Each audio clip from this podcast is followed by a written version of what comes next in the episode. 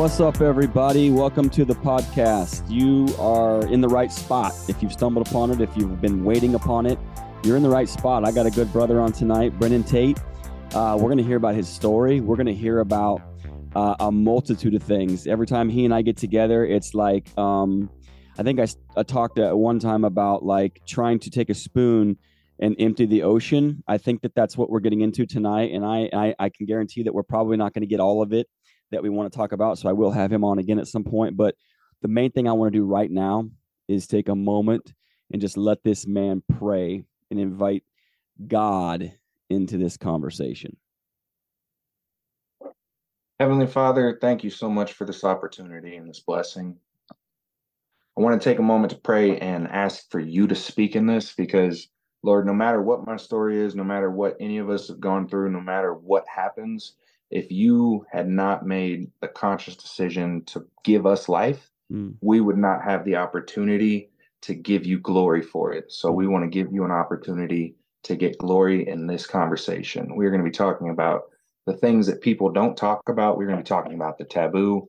We're going to be talking about things that people are uncomfortable having conversations about mm. because we need to have this we need to have this conversation and we're going to shine your light in the dark places, Lord. In Jesus' name, we thank you for speaking your words into this. I thank you for my brother Scott. I thank you for this platform that is reaching so many people that need your freedom and your power in their life to break the chains on them.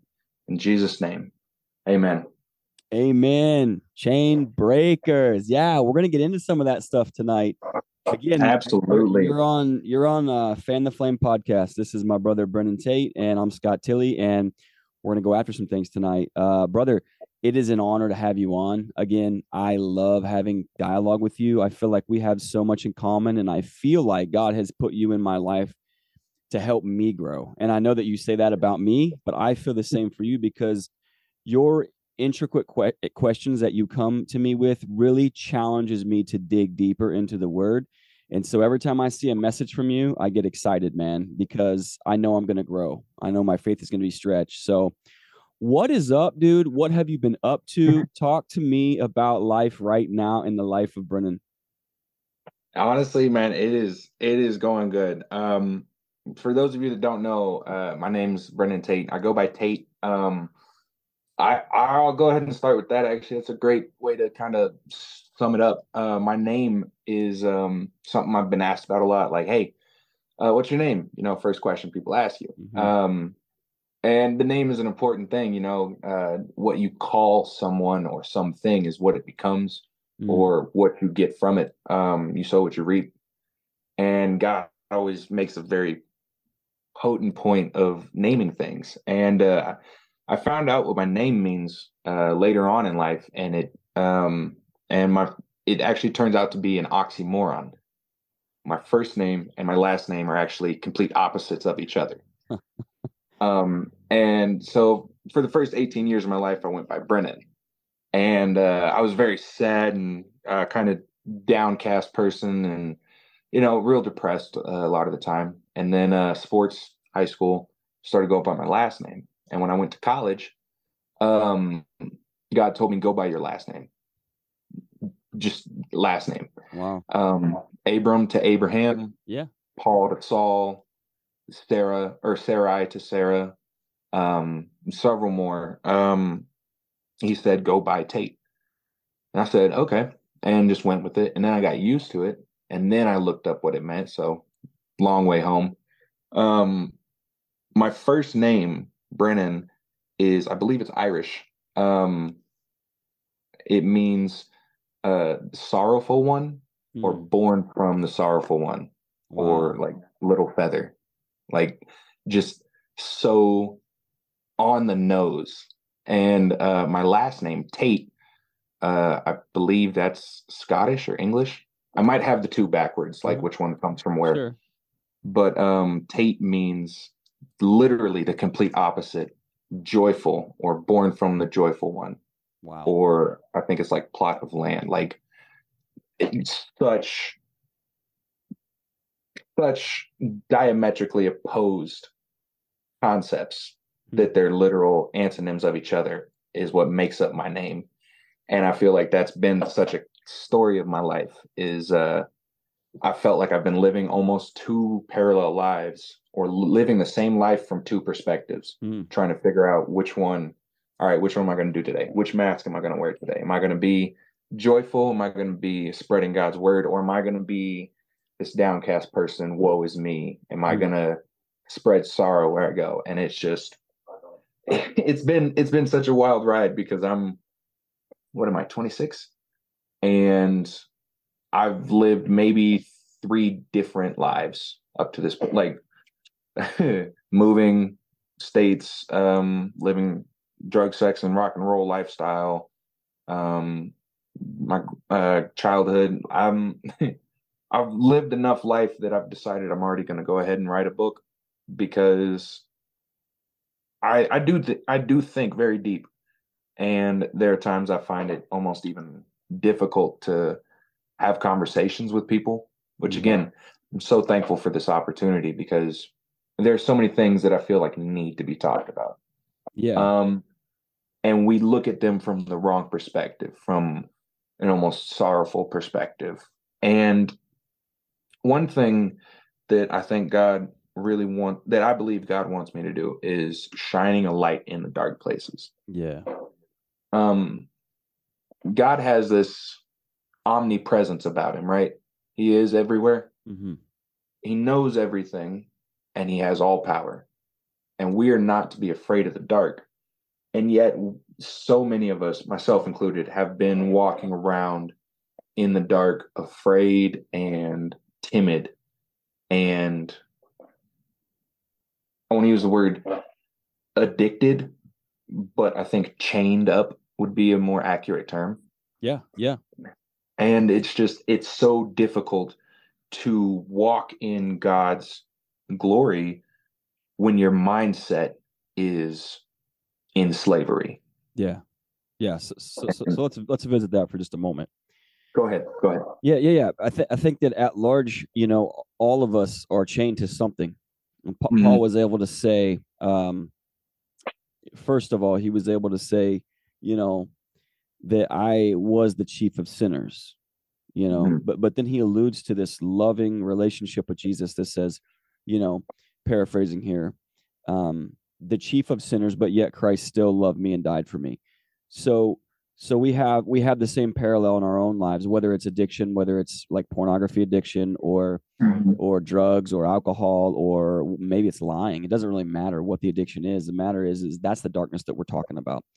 And Yep. and then you have this light show up at some point in your life. Hopefully somebody's taught it to you. Hopefully somebody has unpacked that for you that jesus is this light. And when this light shines on this darkness one of two things are going to happen. We're going to recluse back into the darkness away and try to Mm. run from the light, or we're going to go to the light and it's going to be uncomfortable. And it's going to be, you know, as these chains start to fall off, it's just like it's just like the Israelites getting out of Egypt, you know. Um, Mhm. they're in the middle of the desert and they're wanting to go back to Egypt because we at least Yep. there we had food, you know, Yep. and, and, and so we we do the same things in our own lives and we and we bounce to and fro and but that light is always there to call us forward. Mhm. And I love how you you tied the the alliterate the alliteration of your to your names because I think that at large most of us have two names because we're either Mhm. walking in the flesh or we're either walking in the spirit, and those Yep. two are in opposite position of one another. So you you can Yep. be this or you can be this, but you can't be both at the same time Yep. and i think that that is that is so true um and and just the addictive part of that uh just to back up a moment like so now our addiction um and i don't like the word addiction when it comes to jesus but like now jesus is our addiction so Mhm. it, it's like everything that we do we think of him first or we should you know we don't always get it right but we should be thinking of him before we do anything. And that's Yeah. why paul was able to say after all that you know i am now a slave slave of christ. You know he's no longer tied to this yoke of slavery that the law you know talks about in um, talks about the law in galatians 5 1 but now we are tied to grace and truth in christ jesus and we're able to not just function but really um, understand kingdom dwelling and purpose in that place and so for you when did that kind of happen for you where you were like or did you always have did somebody always speak in your life and then one day it just kind of like whoa. Well, we're obviously all on a journey we're, we're still learning but when did that happen for you when you were like this is the way that i need to go um i would say i got okay it's i had a very very delayed reaction. Okay. um uh i got biblical training from what i would by all intents and purposes, consider a uh, biblically founded church. Um, both my pastors studied at Rhema. Um, I started going to that church as soon as uh, I was healthy enough out of the hospital. Um, but I didn't really, I don't think I really had a chance, a legitimate chance of testing my faith um, or even an opportunity where I considered it calling it my faith until my senior year of high school. And then after that, it was a lot of rapid succession, boom, boom, boom. Um, me and God working out, like not, it wasn't like we're taking away a little bit at a time. It was like cutting off chunks, mm-hmm. rapid succession. Um, but my first time where I was like, this is not my parents' faith. This is not my pastor's faith. This is not anyone else. This is me and God. Um, that would be my wrestling tournament. Um, state senior year. Um, long and the short, uh, never won a tournament of any kind. Um, I did all right, and the guy that was going into it uh, for his for the finals was undefeated that year. He was like forty seven and zero. Oh. Wow. And um, obviously I was the underdog, but um, I ended up winning in overtime. And uh, the entire time, for the entire, I would say for the back half of that season, from December all the way through, I just I took God seriously. Mm-hmm. Um, uh, for the first time, I took God completely seriously, and I said, you know what? I can't read the whole Bible from now to March but I can pick one verse and I can absolutely digest, yeah. just completely soak it in. And uh, I was reading Isaiah,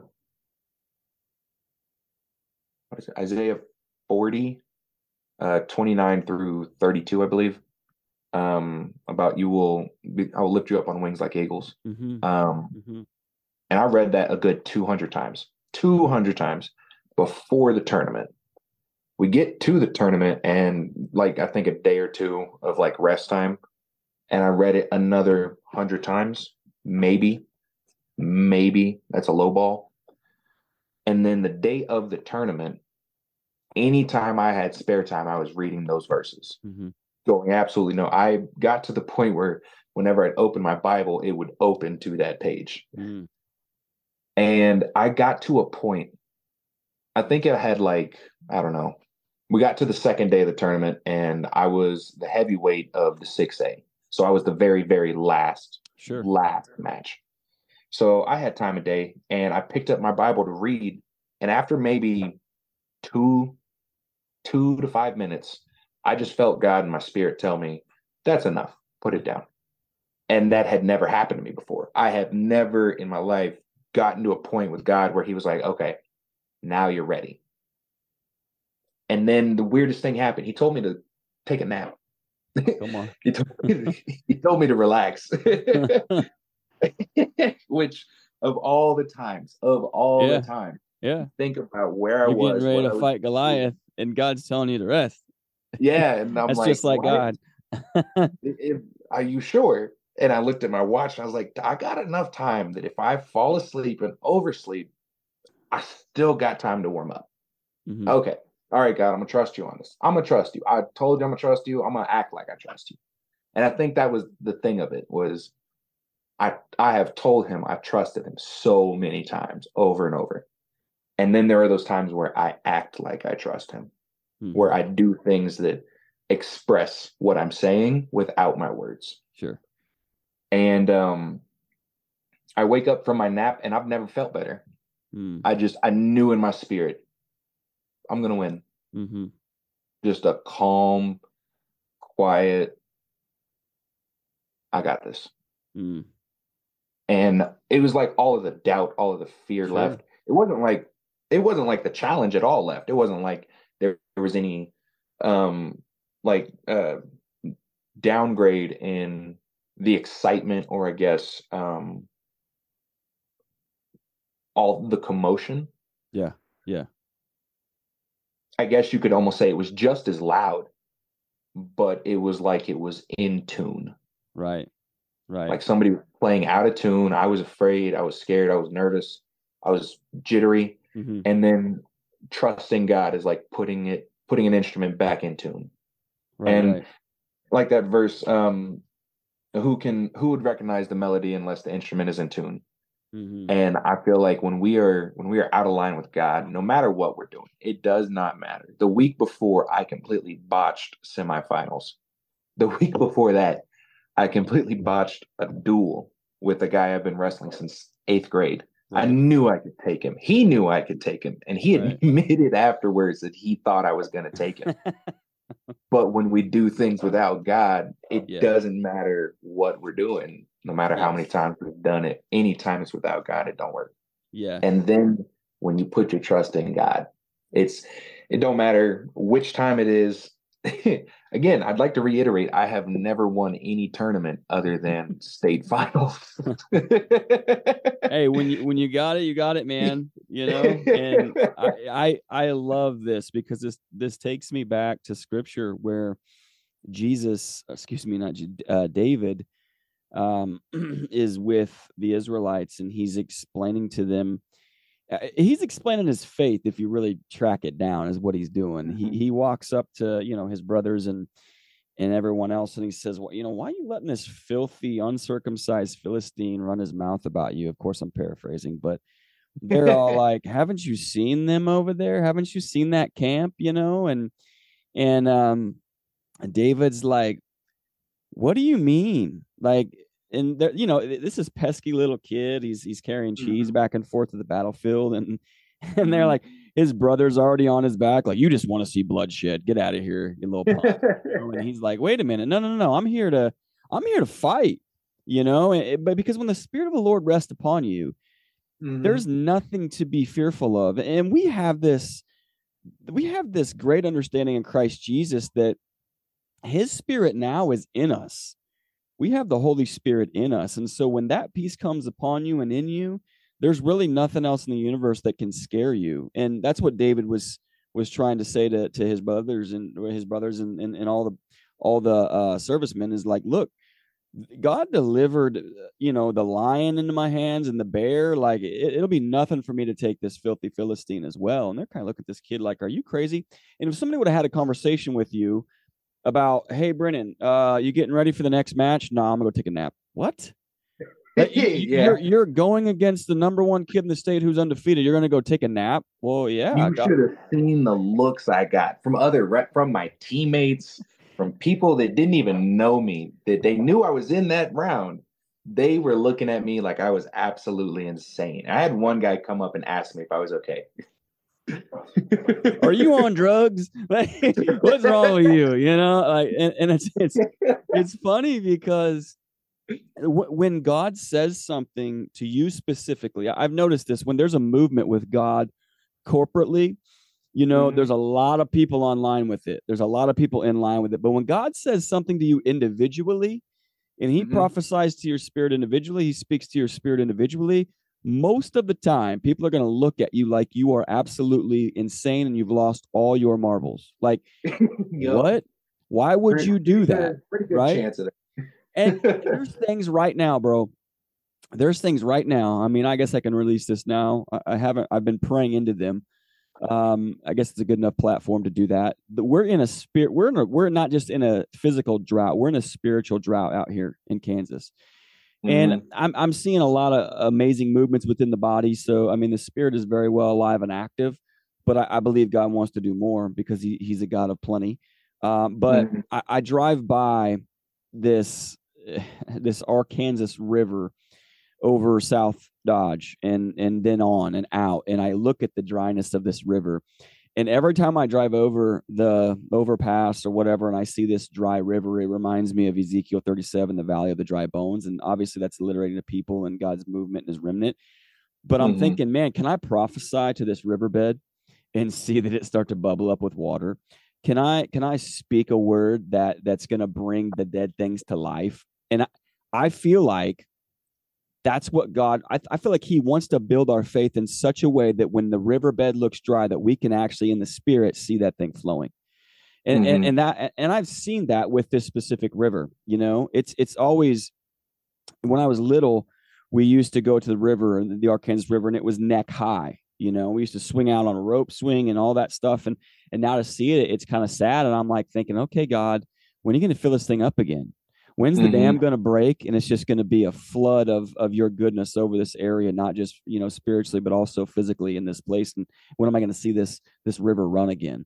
And so, Mhm. y- you know, you're seeing the river Euphrates, you know, dry up, and, and then you're seeing, you know, streams in the in the desert right now. I mean, there's so many prophecies that have come into pass, and you know, to kind of to kind of cut back to the nature of of what we were speaking about with this tournament for you, and and to see your win against this kid, and and to see the the spirit of God in you, and on you to go do something that you had never done before. That's what God does. When he sets when he sets the Holy Spirit to commission with us, he is setting us to do something that we've never done before. When when when Jesus said, you know, it's better for you that I go cuz so I can leave you the spirit, he's going to come Mhm. convict the world of all truth and and righteousness. You know, he, he was saying like there's some there's something that you're getting ready to do that you've never done before and, Yep. and we have this we have such um a truth that walks with us in those moments of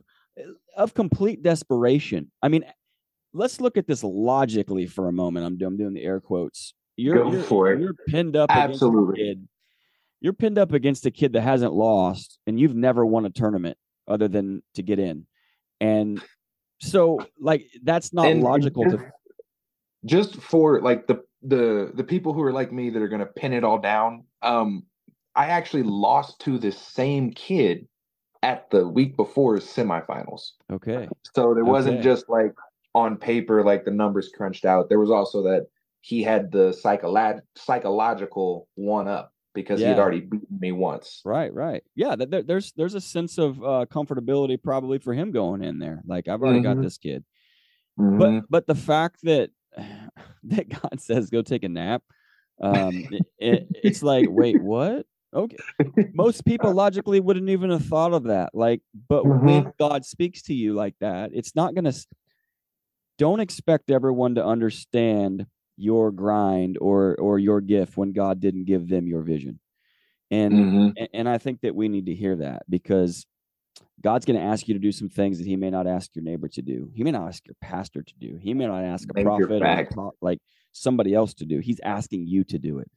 And He told you to go take a nap. You were obedient to do that. You come away with a win, and that I think in of itself, man, it just kind of gave me this thought like the things that we struggle with as men that we try to lay down and we pick back up and we lay it down and we pick it back up and we lay it back down and we pick it back up.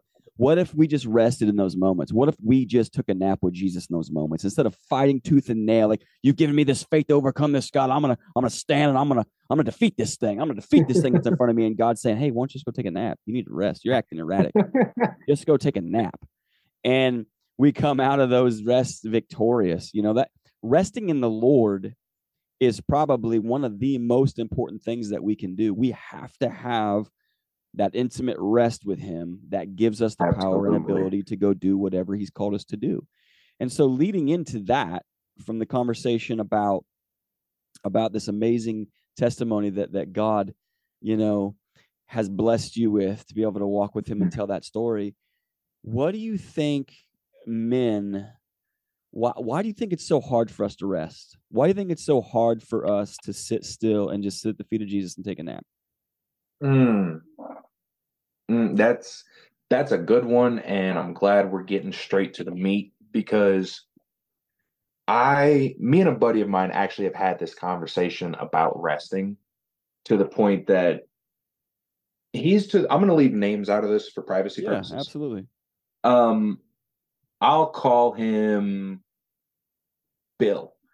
So me and Bill, we got to talking one day, and this man has literally worked so hard that his stress levels have caused his health to start giving him reasons to go to the doctor. Mhm. Now, me and him kind of have a similar opinion about the doctor. Um, I know a nurse personally, my mom, so I don't go to the doctor. um, the, the last time I was at the hospital, they slapped me and I didn't like it. Yeah. Only my mom's allowed to slap me.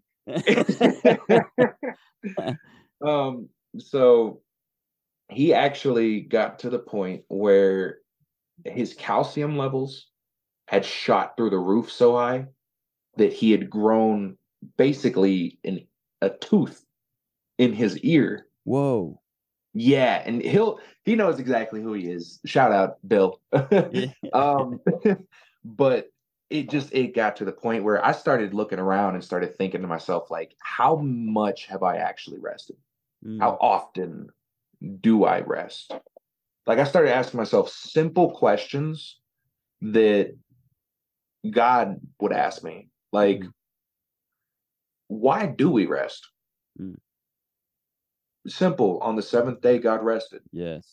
it's a it, there's something so simple about knowing that everything we do think say and know hmm comes from god Not not to And- mention it's a command. Keep the Yeah. Sabbath holy. not it's not like an option Yeah, it's not like, hey, Like, if you you- guys want to, no, you need to keep the Sabbath holy. And really when you don't, we we we see what happens when you don't, right? I mean, we Yep. see the body start to my break dude down. literally grew a tooth in his ear That's insane, man. That's insane. And we make mistakes. We make Yeah. mistakes. We keep so busy. Pastor uh um Pastor Michael Parati a couple weeks ago talked about busy. He's like, "Oh, I'm just busy." He's like, "Why do we why do we answer that when everybody asks what we're up to? How's things going? "Bri- Busy." Maybe Yep. we don't maybe we need to say no to some things to not be so busy. And I, I'm so glad that we we jumped into this because we are in a society that just doesn't stop. We don't stop. There's a there's something going on all the time and it's it's insane, man, really. Like the functionality that we that we have to that we have to have eight cups of coffee in the morning before we can even get going or two energy drinks before noon or like dude it's it's the real deal it's because there's so much expected and i Mhm. i just simply believe that's where we fall into sin as men so easily because jesus himself said come to me all you who are heavy laden and i will give you rest right he says yep Take my yoke upon you, right? And learn from me, for I am gentle and lowly in heart, and you will find rest for your souls. My yoke is easy, my burden is light. We've chosen the hard yoke yep and the heavy, right? The heavy burden Yep. instead of the easy yoke and the light burden. and- Preach. That's all he's saying. Like, listen, you guys have become so busy, you don't spend time with me anymore. And you wonder why you're falling into sin and temptation with pornography. You wonder why you got to take a hit off that next cigarette or that next joint or that next hit hit that next line or stick that needle in your arm.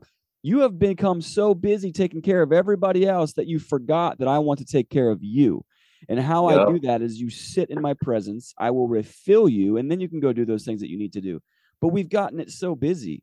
We've gotten so busy with life, man. I had this conversation with a lot of people. I'm like, what are we working for that is going to carry any weight into eternity? Because if it's if it's not the kingdom of God and advancing that, advancing his kingdom, then we're wasting our time. We're literally Absolutely. wasting our time and becoming absolutely more than that we're wasting god's time wasting God's time. Yeah, absolutely. let let that one marinate Good we are wasting our time and god's time. Come on, come on, and, and then we start to grow teeth out of our ears, you know, um, because and wonder how that got it- there it- it- I feel bad for Bill, man. Like, God bless Bill. Um, he's doing all right he got it pulled out Good, um good. ironically he's still working just as hard as ever we But, gotta you find know, that rest. you know i i've i've noticed you know how often do you hear men say such common answers like oh i'm fine Yeah, Everything's or good. yep, I got it.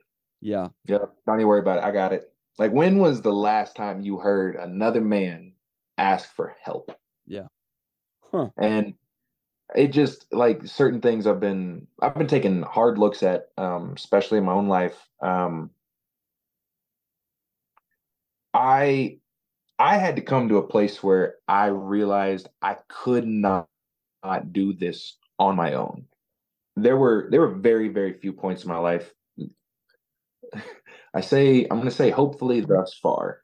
Yeah. Hopefully thus far. Yeah. Um where I didn't need a whole lot of help. I really didn't. My my parents raised me strong. My dad raised me very well. Hmm Um, I was a bit of a late bloomer, but once it, I'm the type once it's in there, it's going nowhere. Right. Um, and it just it was so hard for me to undo all of that, that thought process of I have to do this on my own, and I can't show weakness. I can't show any emotion. Um, I just had such a such a concept in my head of of um what's the word? Independence. Hmm complete independence. And it got to the point where i was being independent from god and i was trying to do it literally all on my own. Hmm and it crashed burned so fast that i i had to take a second and talk to god about what just happened in my life because like i said it went it was boom boom boom boom. Um the rest the state wrestling happened and then i graduated. A week after i graduated i went to an all-star game and uh my leg got completely messed up. Um got that healed. Um and then i'm off to college you Mhm. know? Like it was it was so fast that i had to take a second i had to breathe and just talk to god like what just happened? Yeah. and God God could very very easily say the exact same thing to me with you know going from the state tournament to that point I kind of just dropped off. Hmm like I trusted God so much. I trusted God so much. State tournament happens. I give God the glory and then I got it. I'm good. I'm fine. Don't worry about it. Mm-hmm. Yeah. How often like do we do like that? habit How often like do we do that? Hey God, I need you now. Oh, thanks for showing up. I'll catch you in a couple months when I need you again. Like that's Right, just like, that's just the only, reality of it. only when it's absolutely necessary that I Mhm. have to admit I can't Mhm. do it on my own. Other I- than that, it's like we don't feel a need to. Absolutely. I remember uh, when I first started preaching, um, the Lord had shared with my heart, like, you're not going to be able to just do a couple devotions and call it good. You're going to have to really get into the word and spend time with me. And so, what I did was, you know, at some point during every day, I carved out time. And it was like, I always say this to everybody. When it's, I, I use this like for working out, for whatever. Like when people say, I don't have time, Scott. And I said, nobody has time. You have to make it. And mm-hmm. that's just the reality with the busyness, right? Like if it's important to you, you'll find a way. If it's not, you'll find an excuse. And Yep. if your time with God is not important, then you can't really expect to have that peace that Jesus talks about in John 14, 27. You can't really expect to have the power that's throughout the gospel. Like you're going to have limited power because you're not getting full by the source. You're taking in all these other things that are temporary at best, and they're not going to fill you the way that the Spirit of God does. So, God was telling me, like, you're going to have to not just learn my word, but apply it. Okay. Don't just be a Mhm. hearer of it, be a doer of it. And Mhm. so that I took that seriously. And so I started, I started preaching and, and, and spending time with God and writing out sermons and writing out notes. And I'm at a place now where it doesn't quite look the same. I, I feel like um, God has given me the ability, He's blessed me with ability to stay in the word every single day. At some point, read, retain it, and just read it again and speak it out to a point where, you know, when I do preach, people ask me, well, what do you do to get ready? And, and my answer is the same now. It's like, uh, you don't have to get ready. You don't have to, you don't have to, if you stay ready, you don't have to get ready. And so Yeah. I always want to be on that offense with God.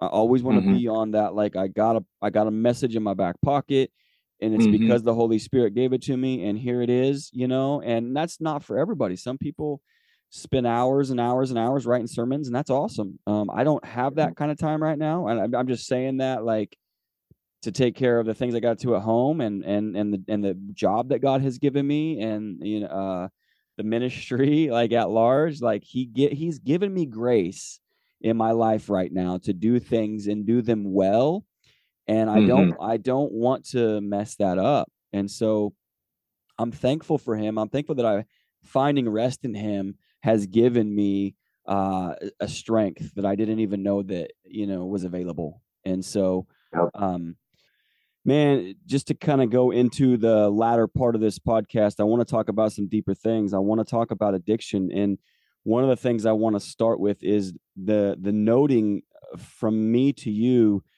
the gifting that God has put on your life, particularly to be able to think deep about the root cause of these addictions.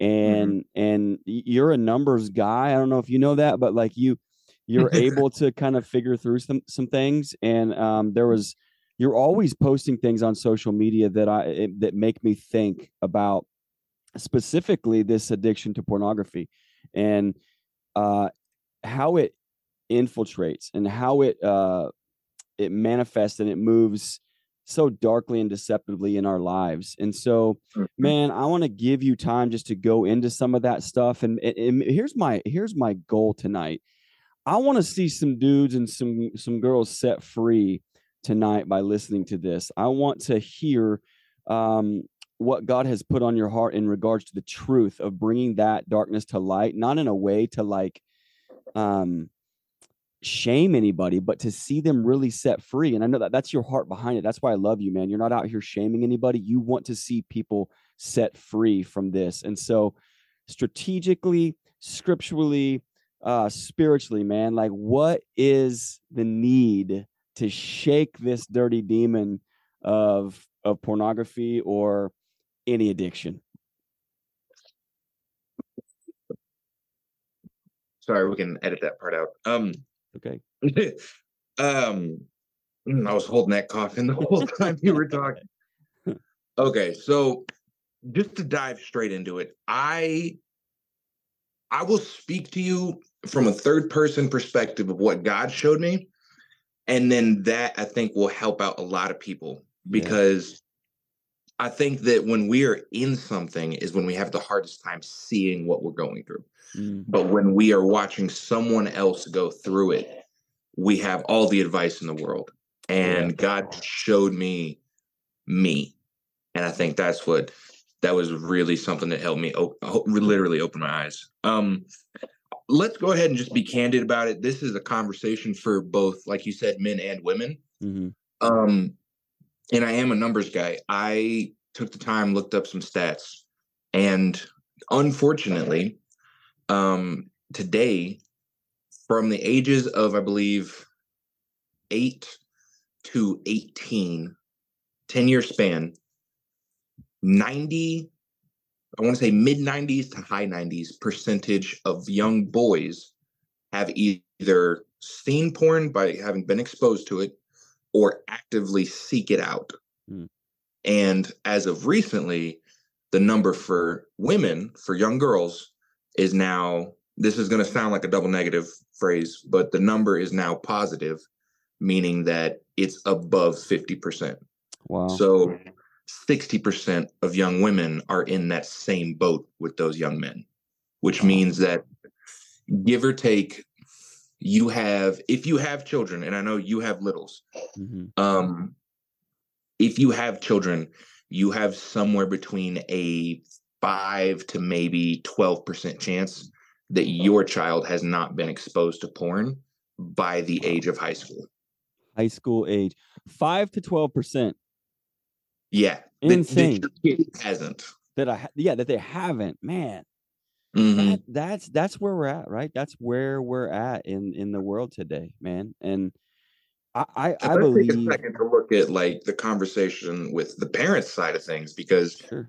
we've I personally know the children's side. I I was raised at the tail end, I think, of your generation and at the mm-hmm. fore end of the uh, the next generation. Mm-hmm, mm-hmm. I was right on the cusp in between. And so I grew up with that experience of being exposed to porn. And I had this conversation with both of my parents as an adult because I couldn't have it with them as a child. I didn't know how to. Mm-hmm. And as a teenager, I didn't think that that was even possible. As an adult, I was mature enough to realize that this needs to happen regardless of how uncomfortable it is. Mm. If I want my freedom, I have to be able to talk about this. For Yeah. starters, I have to be able to say the words.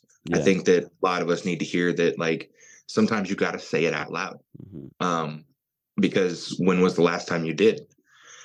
Um, but for for parents, I know I remember both of my parents had a similar reaction, and it was almost a, a pulling away, like a drawing back. Um, not from me, but from the topic itself. It's such a taboo that people are afraid to talk about. It's like something in the darkness. And um I really love um this image. I'll get to in a little bit, but um it's like people are afraid to talk about or even touch the things that are in the darkness. But the things that are in the darkness are the people that we love because they have been caught in sin and they are now trapped in something that they don't understand Mhm. they don't know how to get out of it.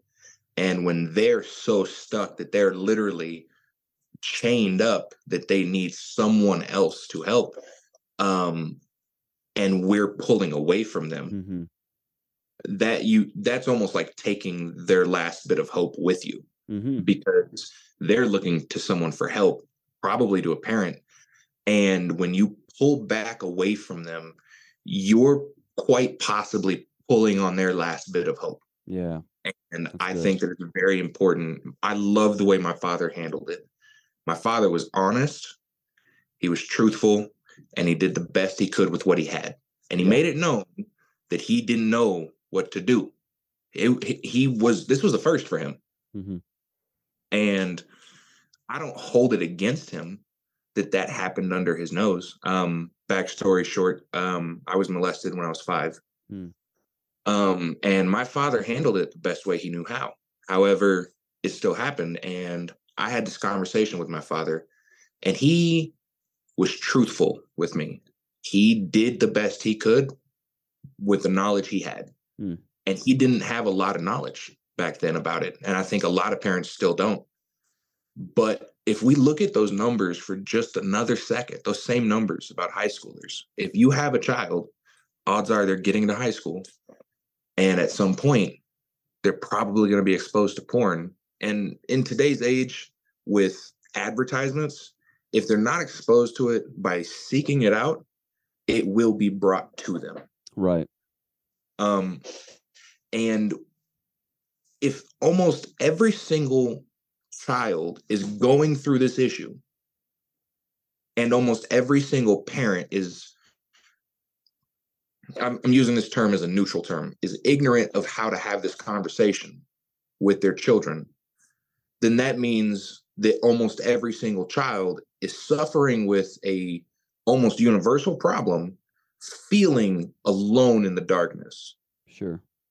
and i i want to say that the biggest the biggest deposit of hope that i got in my whole battle i was exposed i was molested when i was five i was exposed to pornography when i was nine that's where, really where my addiction started Hmm. And i would say that for the last i'm 26 that's the majority of my current life so far i have been fighting this battle on a losing front Mhm. and I remember that I particularly shunned one idea the idea of being accountable to one person. So you go to somebody and you spill the beans, you tell them you're dirt, and you are naked before somebody, and you say, Hey, I messed up. I did this, and this is my fault. And that idea, the first time I heard it, I think I was like 13, just made me repulse. It made me draw back because I was I was so in my sin that I was to the point of defending my sin. Mhm. And I think so many of us get there when we don't even notice. We don't look up and we we're to the point of like we know this is a sin and we don't like that we do this and we're we don't want to do it and we don't we keep doing it and we're just wondering what's going on. But yet when we have either a suggestion or maybe god gives us an idea in the privacy of our own home and says hey you should get rid of that. And it's something that will practically help us. We buck against it Yeah. I'll give you a real practical example. God, a while back, God said, you know, something that might help you is if you got a flip phone for a while. And I will be honest and say I didn't do it. hmm And I noticed a, I wouldn't say a steady progression, but almost this brick wall went up. That in my fight against this, there was a certain avenue that I can't I can't go anywhere around. I can't find some trick that'll get me around it. I can't go over it. I like going through it is the way, but that means I have to be comfortable with being uncomfortable. I have to get accountable. I have to all. And I pulled back from that so much that I just I was like, you know what? Nah, I'll find another way. And for the next like 10 years, I was struggling on a downward Mhm. path of there's no way this I eventually got to the point of thinking there's no way I'm actually going to get rid of this. Mhm. And I I got to the point where I decided that if I don't get help and this has to be help outside of myself. I had to I come to the point I had to admit to myself I was not enough to beat this on my own. Right. I I admitted to myself that either I have to get help and get better or I have to accept the fact that this is going to progressively get worse Mm. because because even with me actively fighting against it I was still losing. Right. Right. So Right. just a quick mathematical perspective 10 year long game that is a losing battle no matter how you look at it and no matter you can you can squint your eyes tilt your head and turn around for all you want and it will not change the outcome and i had to admit to myself i need help and that's when i started reaching out beyond what i thought i really needed i've told people about this and been like hey you know I just I want to talk about it because it's something I struggle with, and people had different reactions all across the spectrum. And I'm not holding anybody to any kind of standard or anything. Um, I feel like this needs to be a topic though that is brought up more often Mhm. and often enough that a parent can have this conversation with their child as easily as they have a conversation about, hey, you've been on your phone too much this week. Yeah. Yeah. It, Yeah. it's common enough that children are going to expose each other to it. Mhm. It needs to be common enough that a parent can talk to their child about it. Absolutely. Absolutely. Go ahead. Becau- no, it's it's it's everywhere. And so much of what you're saying is is backed by scripture. You know, you talked about earlier, you know, how um you it's such it's such a topic that just stays in the dark.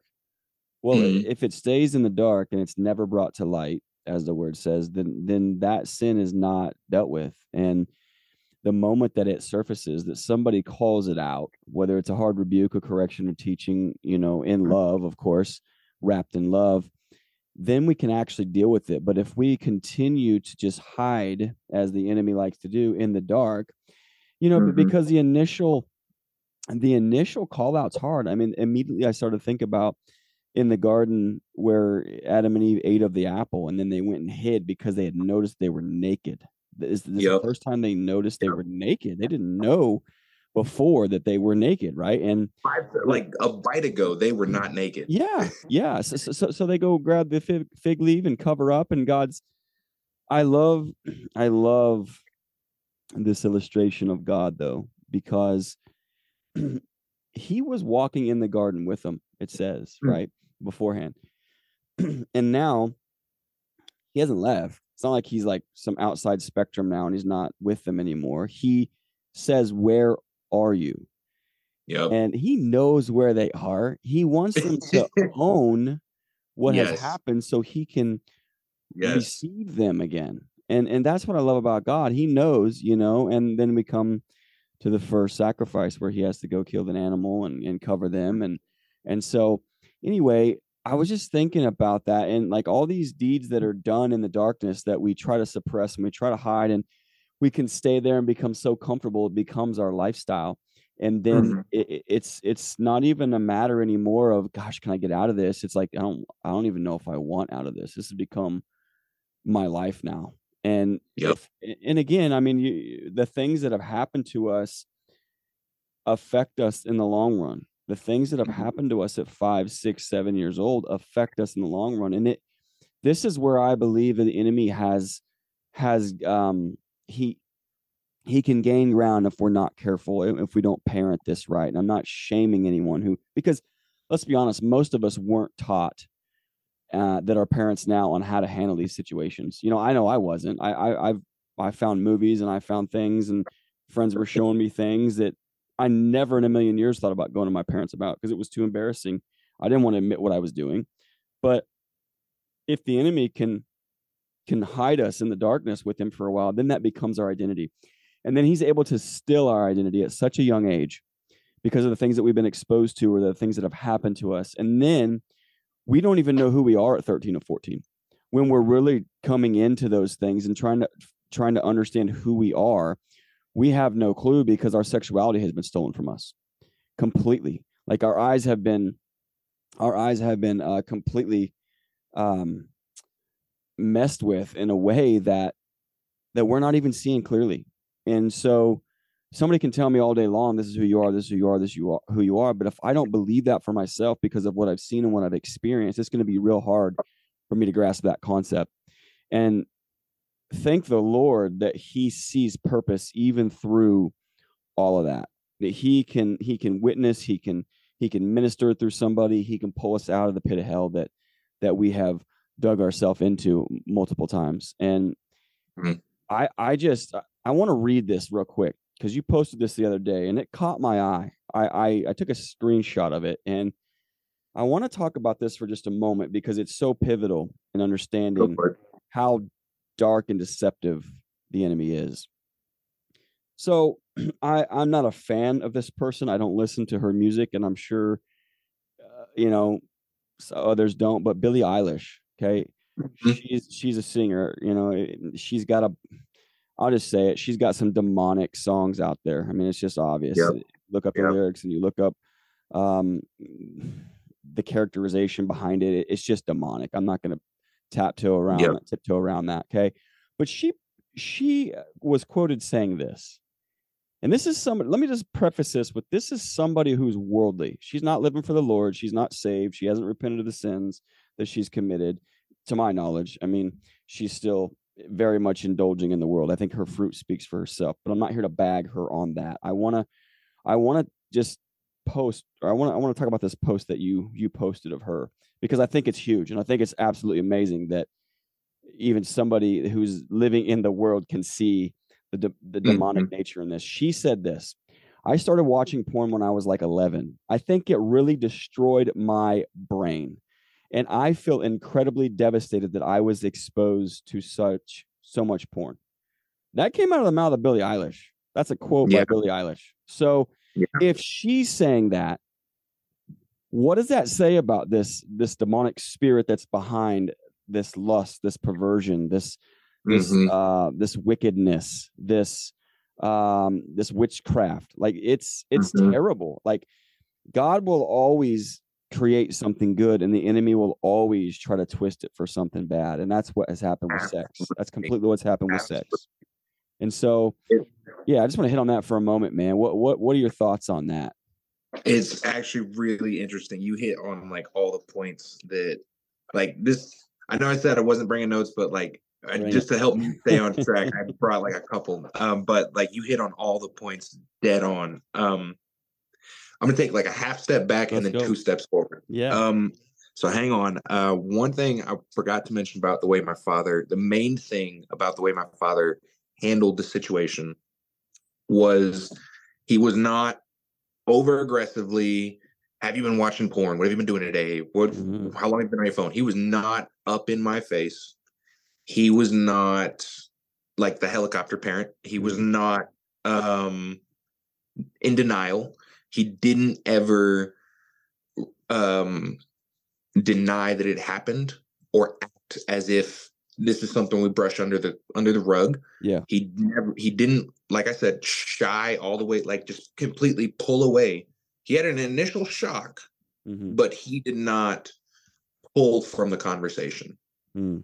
And he stayed in there. He stayed in that let's call it what it is, that awkward moment Mhm. he stayed in that with me and through that through my teenage years through my childhood from the moment it happened and i know to the rest of my life my father has always had expectations of me Mhm.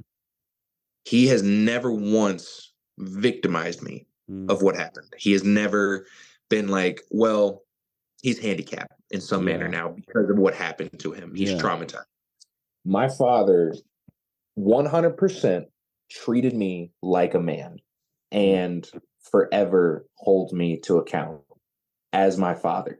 He doesn't treat me different. He saw what happened to me and does not see me any differently other Yeah. than I'm a child. And because of Sounds like that, good dad. I'm telling Sounds you, like a great I'm- father, man.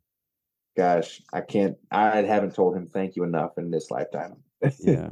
Amen. Um, the other thing you'd mentioned was the garden with the Adam and Eve and Mhm. God calling out to them. Um, it's you can really relate almost, i would say, every single sin to that one sin. That's Mm. where it all stemmed. But in if you take it like just a second, an interesting look is um, we're in the garden as Adam and Eve. We can all, in some sense, put ourselves in their shoes um, or their feet.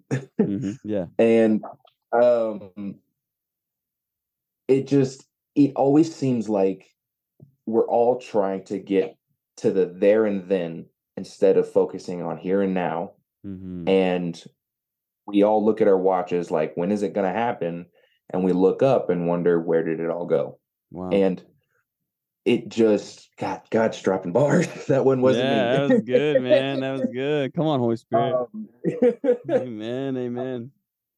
you get to this point where we all are in a present moment, a, almost a perpetual moment of the opportunity. We all Mhm. have an opportunity, God, um, to do our to fulfill our purpose, to Yeah. do what we're put on this earth to do.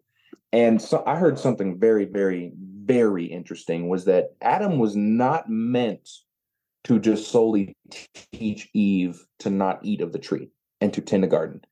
Adam was meant to get rid of the snake that was in the garden. Mm.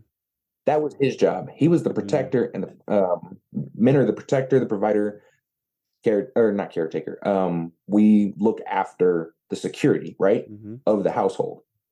Most men I know own more than one firearm. Mhm. We are naturally built to be secure. Yeah. So it stands to reason that Adam's job was also to get rid of intruders. Mhm. And how different the story would be if Jesus would not have had to be the second Adam who crushed the serpent's head. Mm-hmm. Mm-hmm. How different we would all have, how different of a mindset we would all have, Yeah. still walking in the perfection of paradise. Yeah. knowing that it is not what we do or what covers us, I guess, even the skin of the animal. Um, it is not necessarily what covers us that God is looking at because God sees who we are. He knew Yeah. us a whole bite ago before we took the fruit. Yes. No matter what your sin is, whether it's pornography, whether it's masturbation, whether it's drugs, whether it's alcohol, um, he sees who we are through all of that. Yeah. And something something that's really interesting is that Adam had two opportunities in the garden, really three. The first opportunity being he had the opportunity to kill the serpent and not to eat of the fruit. He could have stuck with God and done it his way. He could have trusted God and called the serpent out on his lying, or done what he done and trusted the serpent and doubted God. Hmm. Where if you look at the Bible from a mindset perspective, the whole of the Bible is trying to get us to shift our mindset Mhm. back to what God had in the original perfection, and trying to Mm-hmm. get us back to right standing. And we're always talking about how it's never God that's the one that needs to move. Yeah. Has God ever been wrong? I've, Mm. I'll, I'll be honest, I've I can't. I I've- can't find any times. No, I can't think of I've- any I've had time. some Dumb questions, but I have not once found a time when God has been wrong. so if we're the ones that need to adjust, how much, how far off, how far out are we that we're questioning God? Yeah, yeah, and, and what His best is for us. Like Yeah, I, I think that that is something that needs to be noted in every man, every woman's life. That God's best is better than my best. And absolutely. Adam thought he knew best, and guess what? He didn't. Mhm. Uh, God, God literally gave them one rule. He only had Mhm. one rule. Like Just the and, one. and it just goes to show like how human nature gets in the way of God's blessings. And I I love I love the illiterate the about said it uh, the the um, the looking at of you know how God is turning us back to um, the perfection Mhm. because that's exactly what it looks like to have our minds fixated on Christ. Because when we do, like I, I feel like, it, and this was something for me when when I got saved, and it's not that I haven't been tempted, because it's been in my face in more ways than one. But when I got, let's just put it this way: when I got radically transformed, filled with the Holy Ghost, like pornography for so this is why it's hard i want to know because it's hard for me. Pornography was something that i never even felt like i needed to grab again. Like Mhm. it, and i was i had watched it from a young age. I'd seen you Mhm. know things and i just progressively watched more hardcore stuff you know? I started out here then it was like oh if there's that what's you know what's the you know? And what's next and and so when god took that from me bro like i was like wow because I, I i was probably seven eight months down the road thinking, wow, I haven't even watched that. I don't even like Mhm. it disgusts me to think about it. So when I hear, you know, people struggling with it, and let's be honest, statistics show that there's pastors out there that struggle with it, that are preaching messages on Sunday, and Christians all over that are still struggling Mhm. with it. And so I have deep. I want to say it's like 40% of Christian men. 40 yeah 40% i was i was going to say like 35 yeah 40% so i have deep empathy for that and i wanted to see that number drop drastically but in order for that number to drop drastically we have to talk about it we have Yeah. got to bring it to light and i think that that's where we've missed it where you know it's become just about this sunday gathering this feel good and and jimmy comes to church feeling amazing hands are in the air Mhm. he Mhm. loves the message it's a convicting message he's hearing the truth and it's a great gospel being it's a great gospel being preached but when he gets home and the week drags on and he gets tired and he runs back to that old thing where Mhm. how do we shift jimmy's mindset into thinking dude i know you're tempted but you don't have to you know Mhm. that's the one thing about christ that we need to realize like we talked about this tonight at supper celebrating passover was that jesus was fully god but he was also fully man. He could have he could have sinned.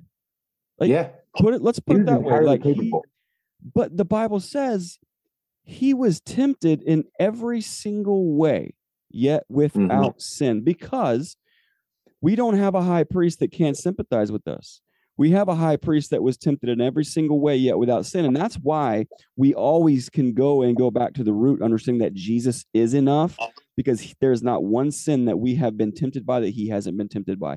He gives us Mhm. the blueprint and and it's tough dude. It is tough. But i truly believe in christ jesus we don't have to sin. We just don't have to. And i'll probably get some crazy looks for that but here's the thing I know that if we're continually walking in the spirit every second of every day, hmm like if we choose spirit and not flesh, then we're choosing to not sin.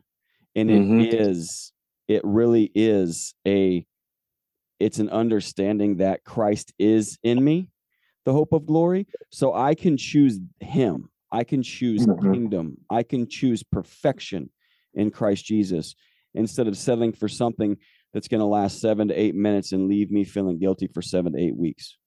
Yep. you know and Yep. and that's with anything. I'm not just talking about pornography like that's drugs that's lust with the eye whatever the case may be. But i i love i love the restoration process because god will take something that's seemingly so broken. And i heard this the other day that god has been taking crooked sticks and writing straight lines with them for eternity and I love that because it's so true. Like he can, his grace shows up in places where I sometimes it makes my head spin. I'm like, wow, dang God, you're good. You know, like you really are good. Look, look what look what you just did, and he continues to blow my mind with that. But Mm-hmm. you know, I, I, it's tough, dude. It's a tough subject because, like you said, it is taboo and it is under the rug, and nobody wants to talk about it because it's something you do by yourself and Mhm. with nobody else around. So, but I, don't- I want you to think about the, Actually- the conclusion or the, the exclusion with that, how the enemy pulls you away.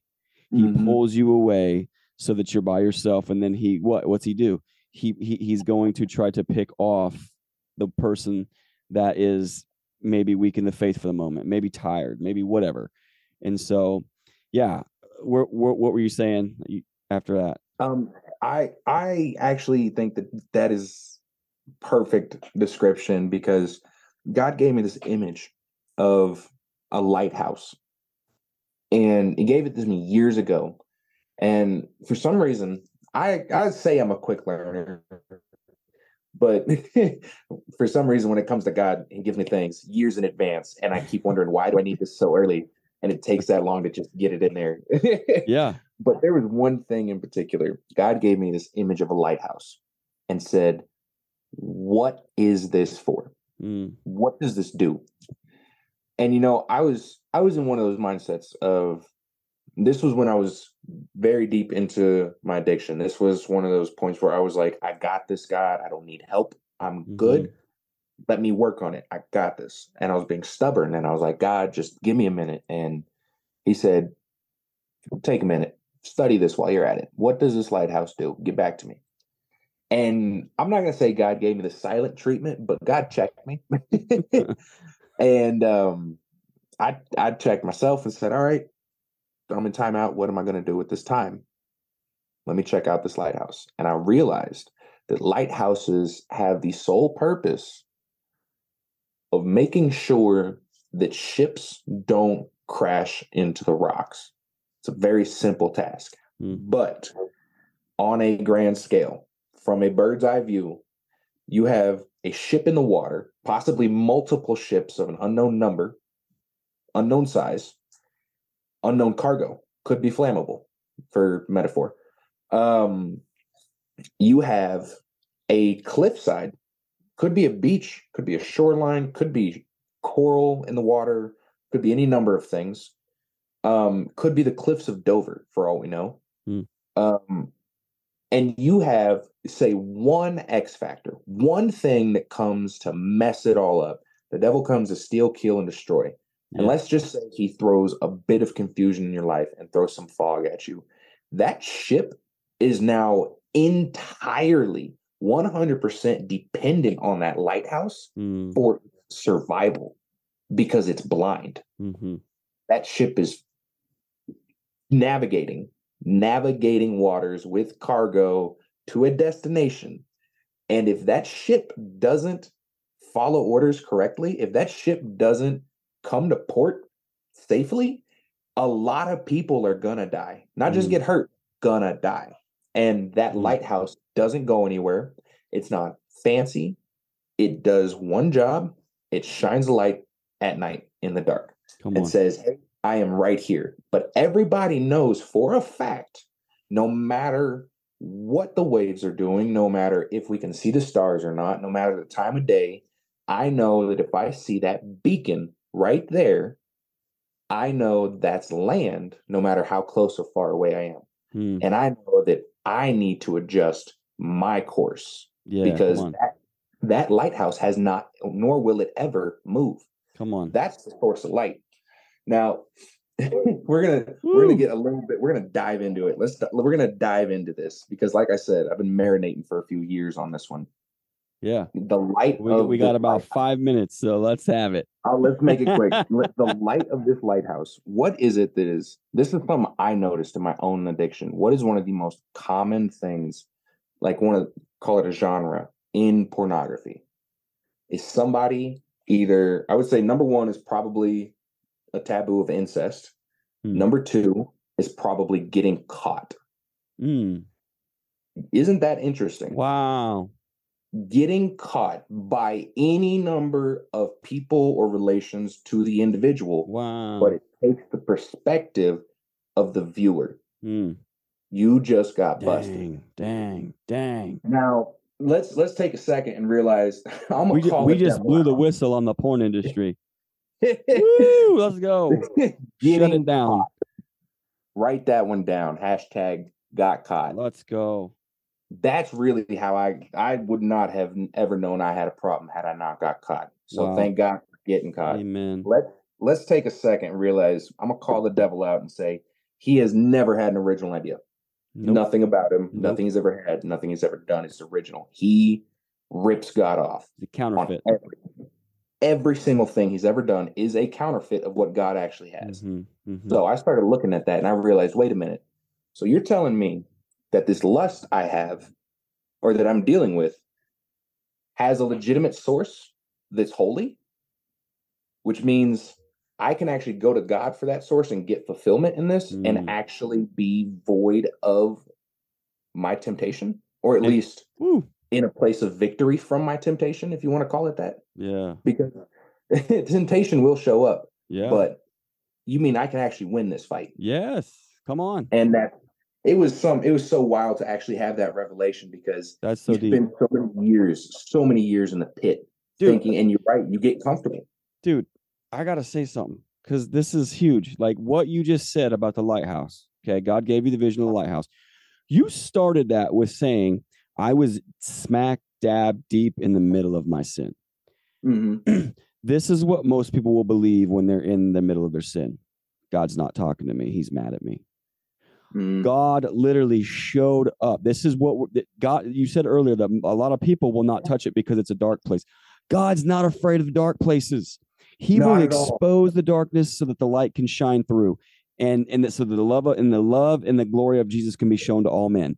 And that's The what happened purpose. in the middle whole of your sin, dude. That's the, that that's precisely what it means when the Bible says, "While we were still yet sinners, Christ died for us." While we were smack dab yeah in the middle of our debauchery, in the Yeah. middle of our lust, Jesus Christ chose to die for us. And so, Mhm. if you're caught in that place, just open your ears to hear him because I promise you he's listening to you. He literally gave Brennen, gave Tate a, a prophetic vision of a lighthouse smack dab in the middle of his stuff. Like, what won't he do for you? I don't care how far you think you're gone. God's arm of reach is not too short to pull you out. absolutely and the whole purpose of a lighthouse think about that again is to light up the darkness Yeah. if you if you take back that idea that the devil tried to sell us of getting caught and saying that's what you want you want to get caught you Yeah. want to be so deep in it that So you get caught if you take that away from the devil and give it back to god this is the part that's hard is actually coming to god with the truth and saying this is where i'm at here i am hmm give it to god and let him tell you the truth of what it is no you don't want to be caught you want to be known Yeah. because on. Adam and Eve knew each other in the garden. Yeah. They were completely naked and unashamed. Mhm. You want to be Mhm. naked and unashamed and known by somebody, your spouse, Amen. and you want to be known by God. You don't Amen. want to keep hiding. Amen. You don't want to be caught. You want Yeah. to tell the truth. Because let's be honest, the, all these lies are heavy. Yeah. Look, I love you, bro. This th- it, it's gonna wrap up. But I, I, love you, man. I love you so much. I thank you for taking the time. We'll love do it you. Uh, God, Absolutely. we give you the glory. Absolutely. We thank you. I thank you for my brother, and I thank you for this time together, Jesus. Continue to give us wisdom and understanding of your goodness and your love. Bless my brother. Keep him. Amen.